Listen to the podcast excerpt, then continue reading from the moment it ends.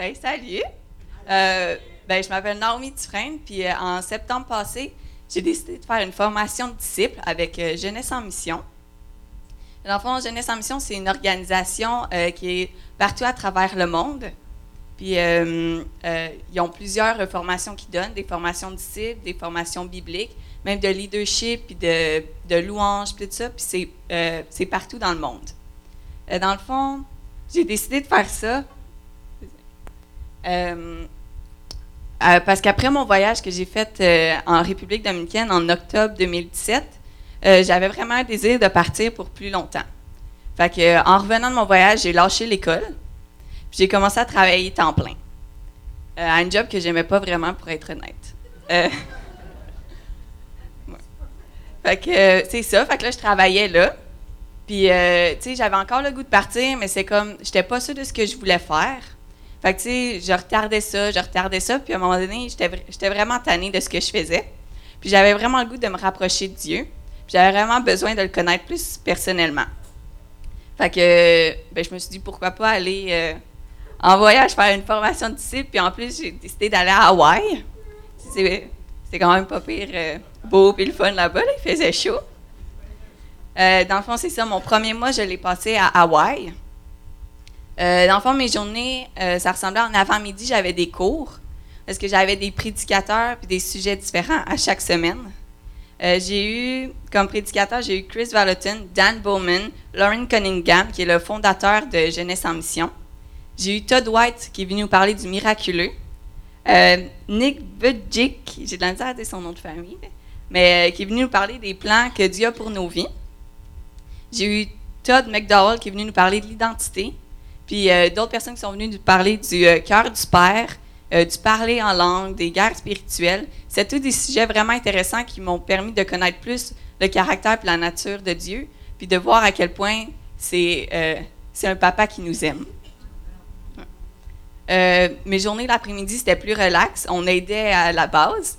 Il fallait nettoyer, puis faire la cuisine, puis aider les bénévoles là-bas. Sinon, on faisait beaucoup d'activités, ma classe ensemble. On était 40. Puis on était vraiment une famille ensemble, fait qu'on faisait beaucoup d'activités. Sinon, quand j'avais des temps libres, ben j'explorais l'île, puis j'allais, j'allais me baigner, puis j'allais euh, sur les plages. Euh, ouais. Euh, puis pour le dernier mois, les derniers trois mois, on faisait un voyage missionnaire. Puis on avait des choix de où est-ce qu'on pouvait aller. Puis moi, pendant qu'on était là en train de choisir, je ressentais vraiment que Dieu voulait que j'aille en Papouasie-Nouvelle-Guinée. Je savais pas trop c'était où, je savais pas trop c'était quoi là-bas. Mais j'étais comme, OK, c'est correct. Tu me dis d'aller là, fait que je vais y aller. Et puis, dans le fond, euh, le but d'aller là-bas, c'était d'appliquer tout ce qu'on avait appris, d'aller montrer, dans le fond, aux gens que euh, Jésus est là pour les sauver, puis que Dieu, c'est pas un, juge, mais c'est un père qui les aime. Euh, fait qu'on allait prier, on allait évangéliser, on allait témoigner aux gens. mon premier mois en Papouasie, je l'ai passé dans les villages.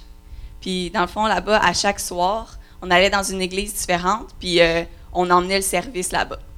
Euh, dans les villages, c'était vraiment rustique. On n'avait pas d'électricité, pas d'eau courante. C'était du camping sauvage, mais on n'avait pas d'équipement.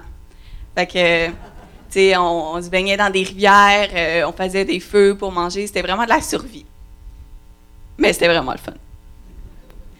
le deuxième mois, on l'a passé dans une base de Jeunesse en Mission qu'il y a dans une petite ville qui s'appelle Lé. Euh, dans le fond, là-bas, on allait dans les rues, puis dans les marchés pour évangéliser, puis prier pour le monde. On faisait beaucoup d'activités avec les enfants, puis on présentait euh, un film de Jésus.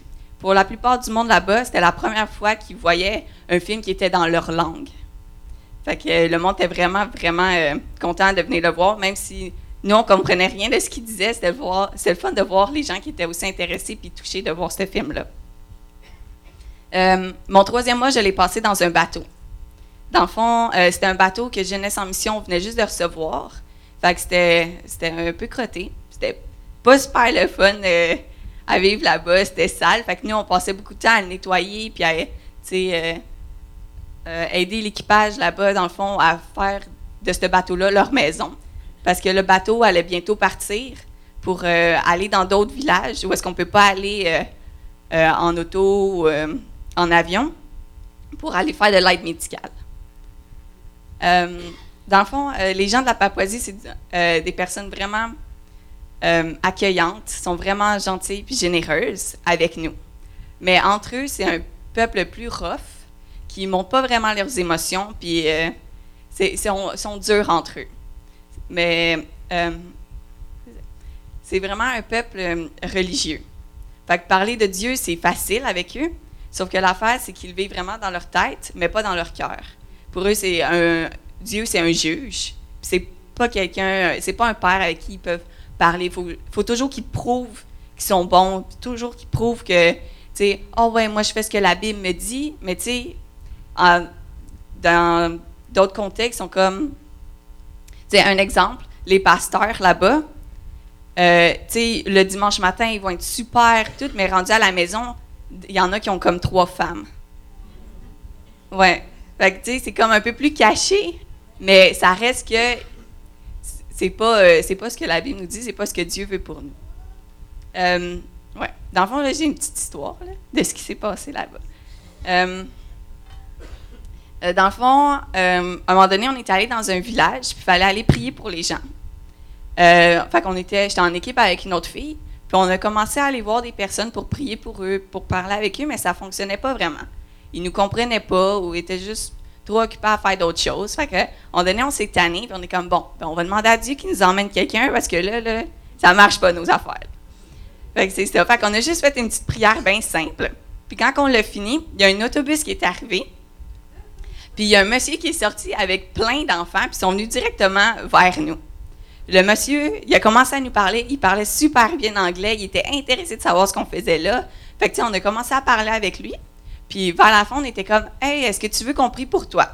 Il était comme Oh oui, il y a une personne de ma famille qui est paralysée. Il était comme Je veux que vous venez avec moi pour prier pour lui. Mais là, juste avant qu'on y aille, nos leaders étaient comme Restez proches, là, faut pas aller plus loin dans le village. Fait que là, moi et mon ami, on se regarde, on est comme Ouais, mais là, on a demandé à Dieu qu'il nous envoie quelque chose. On n'est pas pour dire non. Fait qu'on est comme On va y aller, là, c'est pas grave. Fait qu'on est allé, on a pogné un de nos gars euh, de notre équipe. Euh, quand on est parti plus loin pour prier pour le monsieur. Là, on, a, on arrive là. Le, monsieur paralysé vivait dans une petite cabane. C'était vraiment, c'était vraiment insalubre, ça sentait pas bon.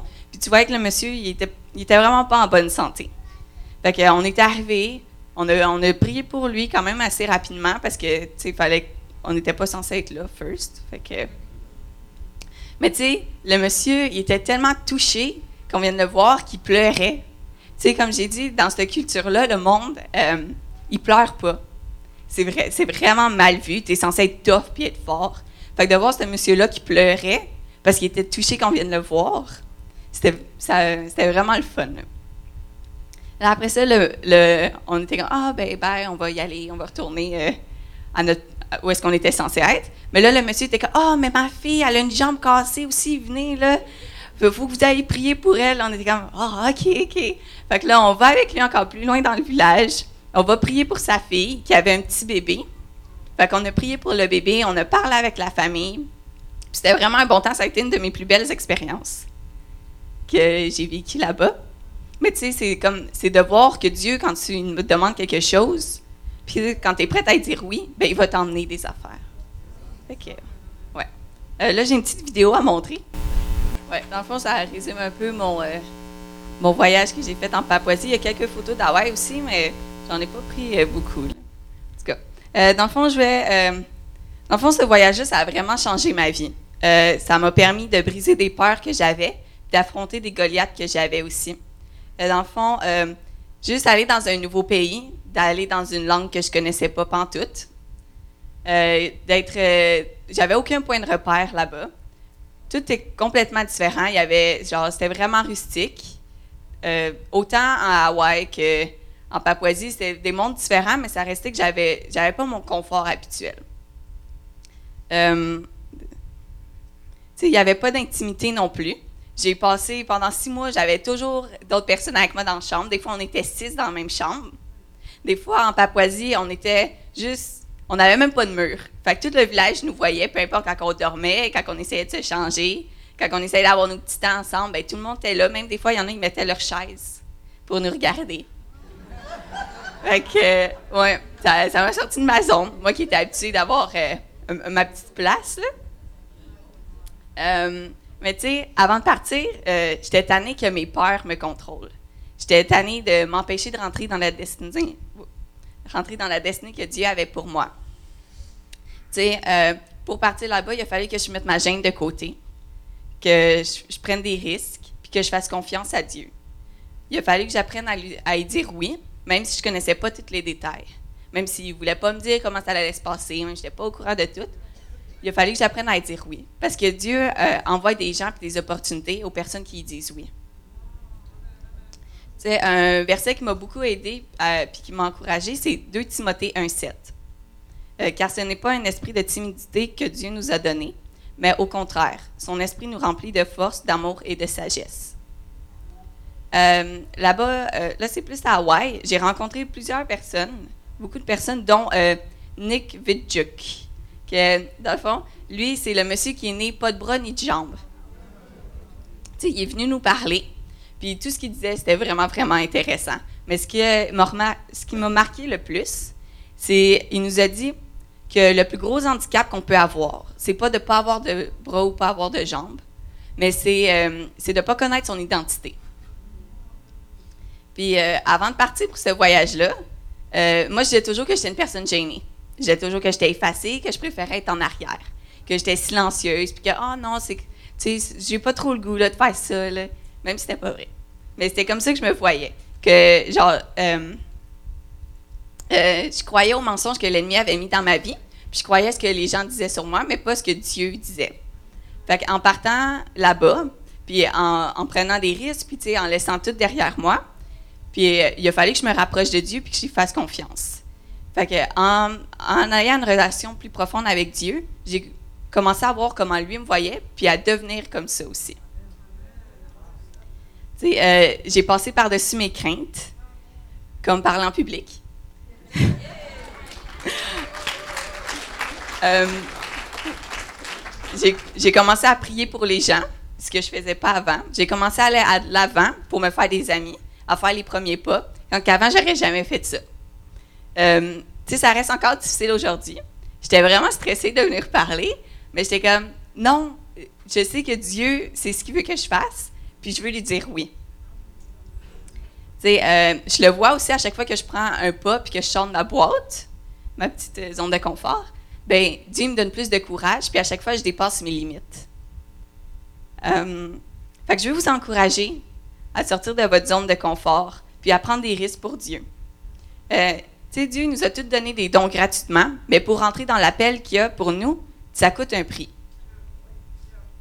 Euh, pour moi, partir, ça, m'a coûté un prix, ça a été dur. Euh, j'ai été malade là-bas un peu. Puis euh, des fois, j'étais découragée, j'étais tannée d'être là-bas, j'avais juste le goût de revenir à la maison. Passer Noël sans ma famille, c'était dur. Aller dans une place que, avant de partir, j'étais vraiment difficile sur la nourriture. Arriver là-bas, il n'y a rien que j'aimerais. Fait a fallu, pour manger, il fallait que, tu que je le mange pareil. Puis j'étais comme, ben non, c'est correct. Puis euh, aujourd'hui, c'est moins pire. Sais, j'ai fait des efforts là-dedans. Euh, aussi, à un moment donné où ce qu'on vivait en Papouasie, dans notre petite cabane, il y avait des rats. On les, on les entendait la nuit, puis quand on arrivait le jour, on les voyait se promener. Il y a même quelqu'un qui s'est fait mordre par un rat pendant qu'il dormait. Que, sais, ça aussi, c'était pas super. Euh, mais on fait avec. Puis les araignées qu'il y avait là-bas, c'est pas comme les araignées d'ici. C'est des monstres qui ont là-bas. fait, ça aussi, c'est quelque chose que moi, j'aime pas ça, les araignées. Là. ça fait peur. Mais tu sais, maintenant, les araignées qu'on a ici, ça me dérange plus vraiment. Je suis correct avec ça. Fait que, ouais. Mais tu sais, de toutes ces affaires-là que j'ai réussi à, à, passer par-dessus, ben j'en suis sortie grandie. Puis dans les moments où j'étais découragée, ben, il y a un passage dans la Bible qui m'encourageait vraiment, que Geneviève m'avait donné avant que, avant que je parte. C'est euh, Psaume 121. Euh, je lève les yeux vers les monts, d'où le secours me viendra-t-il? Mon secours vient de l'Éternel, qui a fait le ciel et la terre. Il te gardera des faux pas, ton gardien ne dormira pas. Non, jamais il ne dort, jamais il ne sommeille. L'Éternel sera ton gardien, L'Éternel est à ton côté comme une ombre qui te protège. Et durant le jour, le soleil ne te causera aucun mal, ni la lune au cours de la nuit. Oui, l'Éternel te gardera de tout malheur, il gardera ta vie. L'Éternel veillera sur toi, de ton départ à ton retour, dès maintenant et à jamais. Et dans le fond, je vais juste finir en vous disant, suivez vos rêves puis vos passions. Il n'y a personne de trop jeune, il n'y a personne de trop vieux, puis il n'est jamais trop tard pour rentrer dans votre destinée. Merci de m'avoir écouté. Amen. Alléluia.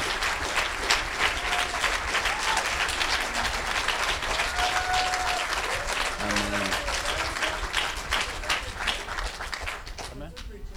Future preacher. Good girl. Amen. Écoute, c'est tellement une. euh, Comment je pourrais vous dire ça? C'est tellement un- c'est tellement bénissant de voir comment que Dieu agit à travers nos enfants parce que c'est quelque chose des fois de prendre le fardeau puis de dire Seigneur, euh, comment je peux impacter la vie de mes enfants, comment je peux faire pour être un bon coach pour leur vie? Et euh, je ne sais pas si vous êtes comme moi, mais j'ai l'impression des fois que j'ai besoin moi-même d'avoir un coach pour ma propre vie et d'apprendre à être un coach pour quelqu'un d'autre, puis encore plus pour mes enfants. C'est comme, écoute, il y, y a quelque chose qui est là, qui a un tiraillement, mais je pense que Dieu connaît notre situation. Il dit, fils, arrête de paniquer. Je suis plus grand que tes inquiétudes.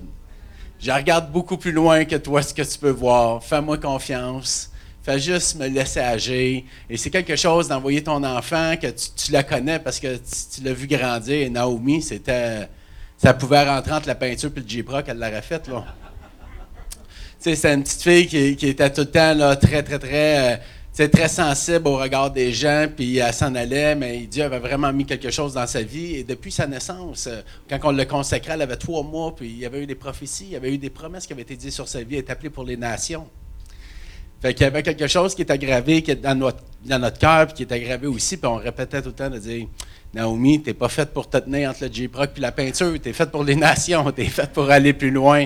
Et euh, une anecdote que, dans le fond, euh, euh, tu sais, c'est comment ces paroles-là, tout le long de sa vie, ça a été quelque chose qu'on a, qu'on a captivé sa pensée d'elle-même en lui rappelant toujours qu'elle était appelée pour les nations. Et lorsqu'elle est partie pour Hawaï, il y avait un- une halte, elle devait faire un, tra- un transfert de, vol à Californie, et, dans la salle de bain en Californie, puis elle est en train de nous texter, je vais retourner à la maison, je suis... Ça va pas bien, je peux pas vous parler au téléphone, je pleure trop, je suis dans, je caché dans une toilette de l'aéroport, puis j'ai juste envie de reprendre un billet pour revenir à la maison. Puis nous, on est là en train de texter, de dire Naomi, c'est ta destinée. Va mourir à Hawaï. Euh, pendant que sa maman était là, elle était là, elle dit Ouais, écoute, on peut peut-être retrouver un billet d'avion pour la ramener. Là, j'étais là, je dis Non, non, non, non, non, non, non, non, non. Ça revient, écoute, ça va être payé. Et euh, il y, a- quelque chose que j'ai lu à un moment donné et que je veux vous encourager en tant que parent que il y a un pouvoir qu'on peut déverser dans leur vie, mais un pouvoir qu'on peut prendre aussi sur le nôtre. Et euh, vous pouvez dire oui ou non. Mais sachez que dans chaque fois que vous allez dire oui, il va y avoir des conséquences parce que vous allez dire non à beaucoup de choses. Et à chaque fois que vous allez dire non à quelque chose, vous allez peut-être empêcher qu'il y ait beaucoup de oui qui soient là. Qu'est-ce qui vous anime lorsque vous prenez une décision? Est-ce que c'est les craintes? Est-ce que c'est la peur? Est-ce que c'est l'expérience du passé, des échecs du passé? Est-ce que c'est un événement qui a été traumatisant dans votre vie qui fait que quand, il arrive le temps de l'aventure, le temps des, nouveaux levels, des nouveaux steps, que dans le fond, qu'est-ce que vous dites? Est-ce que vous êtes excité de l'aventure? Est-ce que vous êtes excité de, relever des nouveaux défis? Et c'est quelque chose qui est important. Et la Bible, il y a plus de 3000 promesses que Dieu a données à son peuple, à chacun de ceux qui décident de le suivre, pour dire, écoute, dans les 3000, il doit bien en avoir une que tu as envie de plus que les autres. Commence par celle-là. Mais dans la parole de Dieu, Dieu nous invite de dire, si tu finis par dire oui à moi, il y a tellement d'autres choses qui vont s'ouvrir. Fais-moi confiance. Donne-moi tes craintes et moi, je vais te donner des opportunités. Donne-moi tes échecs, puis moi, je vais te donner des choses victorieuses. Je vais te faire vivre des expériences qui vont faire que tu vas retrouver le goût de la victoire. Tu vas avoir de l'assurance. Je vais faire, je vais être comme un coach pour ta vie. Laisse-moi agir. Et c'est quelque chose en tant que parent d'élever nos enfants dans cette dynamique. Et pour nous, pour moi et Sonia, c'était quelque chose de significatif parce qu'on ne vient pas d'un milieu où euh, c'était facile pour nous. On avait des traumatismes, on avait des choses qu'on avait vécues, mais surtout, on réalise que Dieu avait des plans tellement grands pour nous que juste de nous les faire dire nous donnait, nous, donnait nous, nous, créait de l'anxiété. Tu vas être une voix pour ta génération. Je t'amène à, te, tenir devant les gens, de dire Hey, je bégayais. Et les expériences que j'ai eues de mes oraux à l'école, c'était tellement traumatisant qu'écoute, je pouvais, je pouvais être malade. Écoute, c'était une bénédiction. Et aujourd'hui, le Seigneur a dit non, tu vas être une voix pour ta génération. Donne-moi tes craintes, donne-moi tes traumatismes. Et combien d'entre nous, on doit apprendre à laisser Dieu nous guérir? J'aime ce verset dans Isaïe 41, 10 et je vais terminer avec ça. C'est un verset que je crois que le Seigneur vous donne ce matin à chacun de vous. Ne crée rien car je suis avec toi.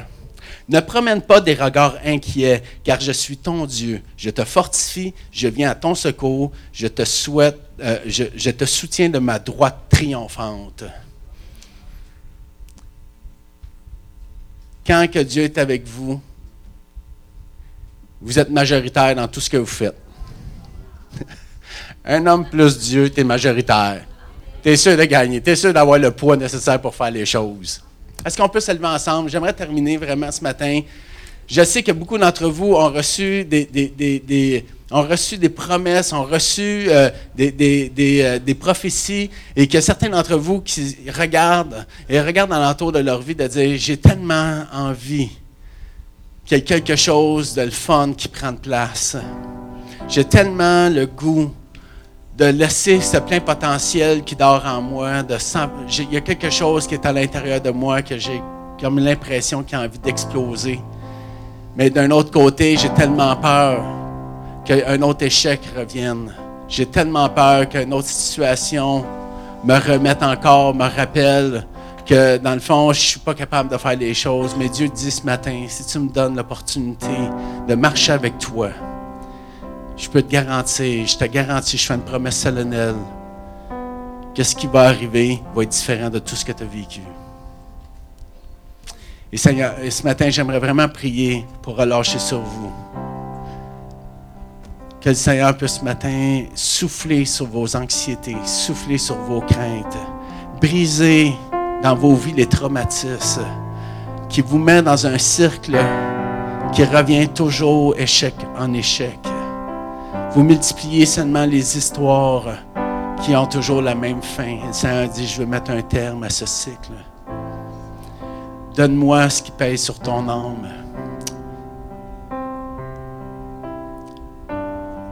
Dieu ne nous voit pas.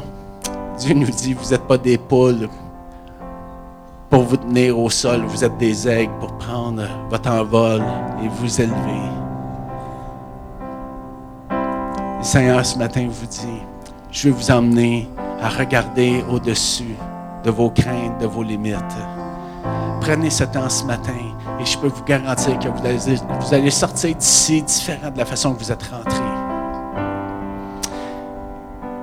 Levez les yeux vers le ciel et dites, Dieu, fais un œuvre dans ma vie. Aujourd'hui, je te laisse pleine autorité sur ma vie. Révèle-moi Prends cette situation qui me pèse. Prends cette situation qui reste dans mon esprit, qui fait qu'à chaque fois que je prends une décision, elle me revient. Seigneur, donne-moi le courage de rompre les limites. Alléluia. Jésus, on te prie, Seigneur, par la puissance de ton sang ce matin. On vient briser tous les liens qui tiennent la captivité dans nos vies. On vient, par ton nom, on vient briser toutes les blessures qui amènent à une amertume et qui ouvrent la porte des craintes et des anxiétés. Tu amènes maintenant, par la puissance de ton sang, la guérison. Alléluia. J'aimerais que vous restiez dans juste dans un, dans état où que vous laissez le Saint-Esprit agir, que vous laissez Dieu agir.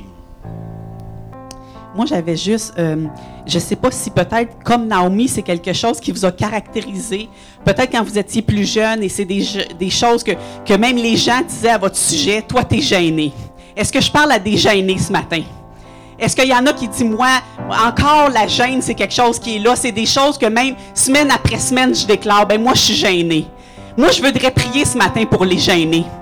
C'est pour ceux que, mais c'est comme si plus votre identité. Que tu dis, moi, quand j'étais jeune, ou euh, moi, même tu dis, ça fait partie de ma personnalité. Et mais ça vous empêche de faire des choses. Moi, je voudrais prier pour vous maintenant. J'aimerais ça que vous avanciez. Ceux que vraiment c'est peut-être marqué, puis ça vous handicape même. Naomi, tu veux venir aussi? faut qu'on brise ça dans le nom de Jésus. Alléluia. Alléluia. Alléluia. Alléluia.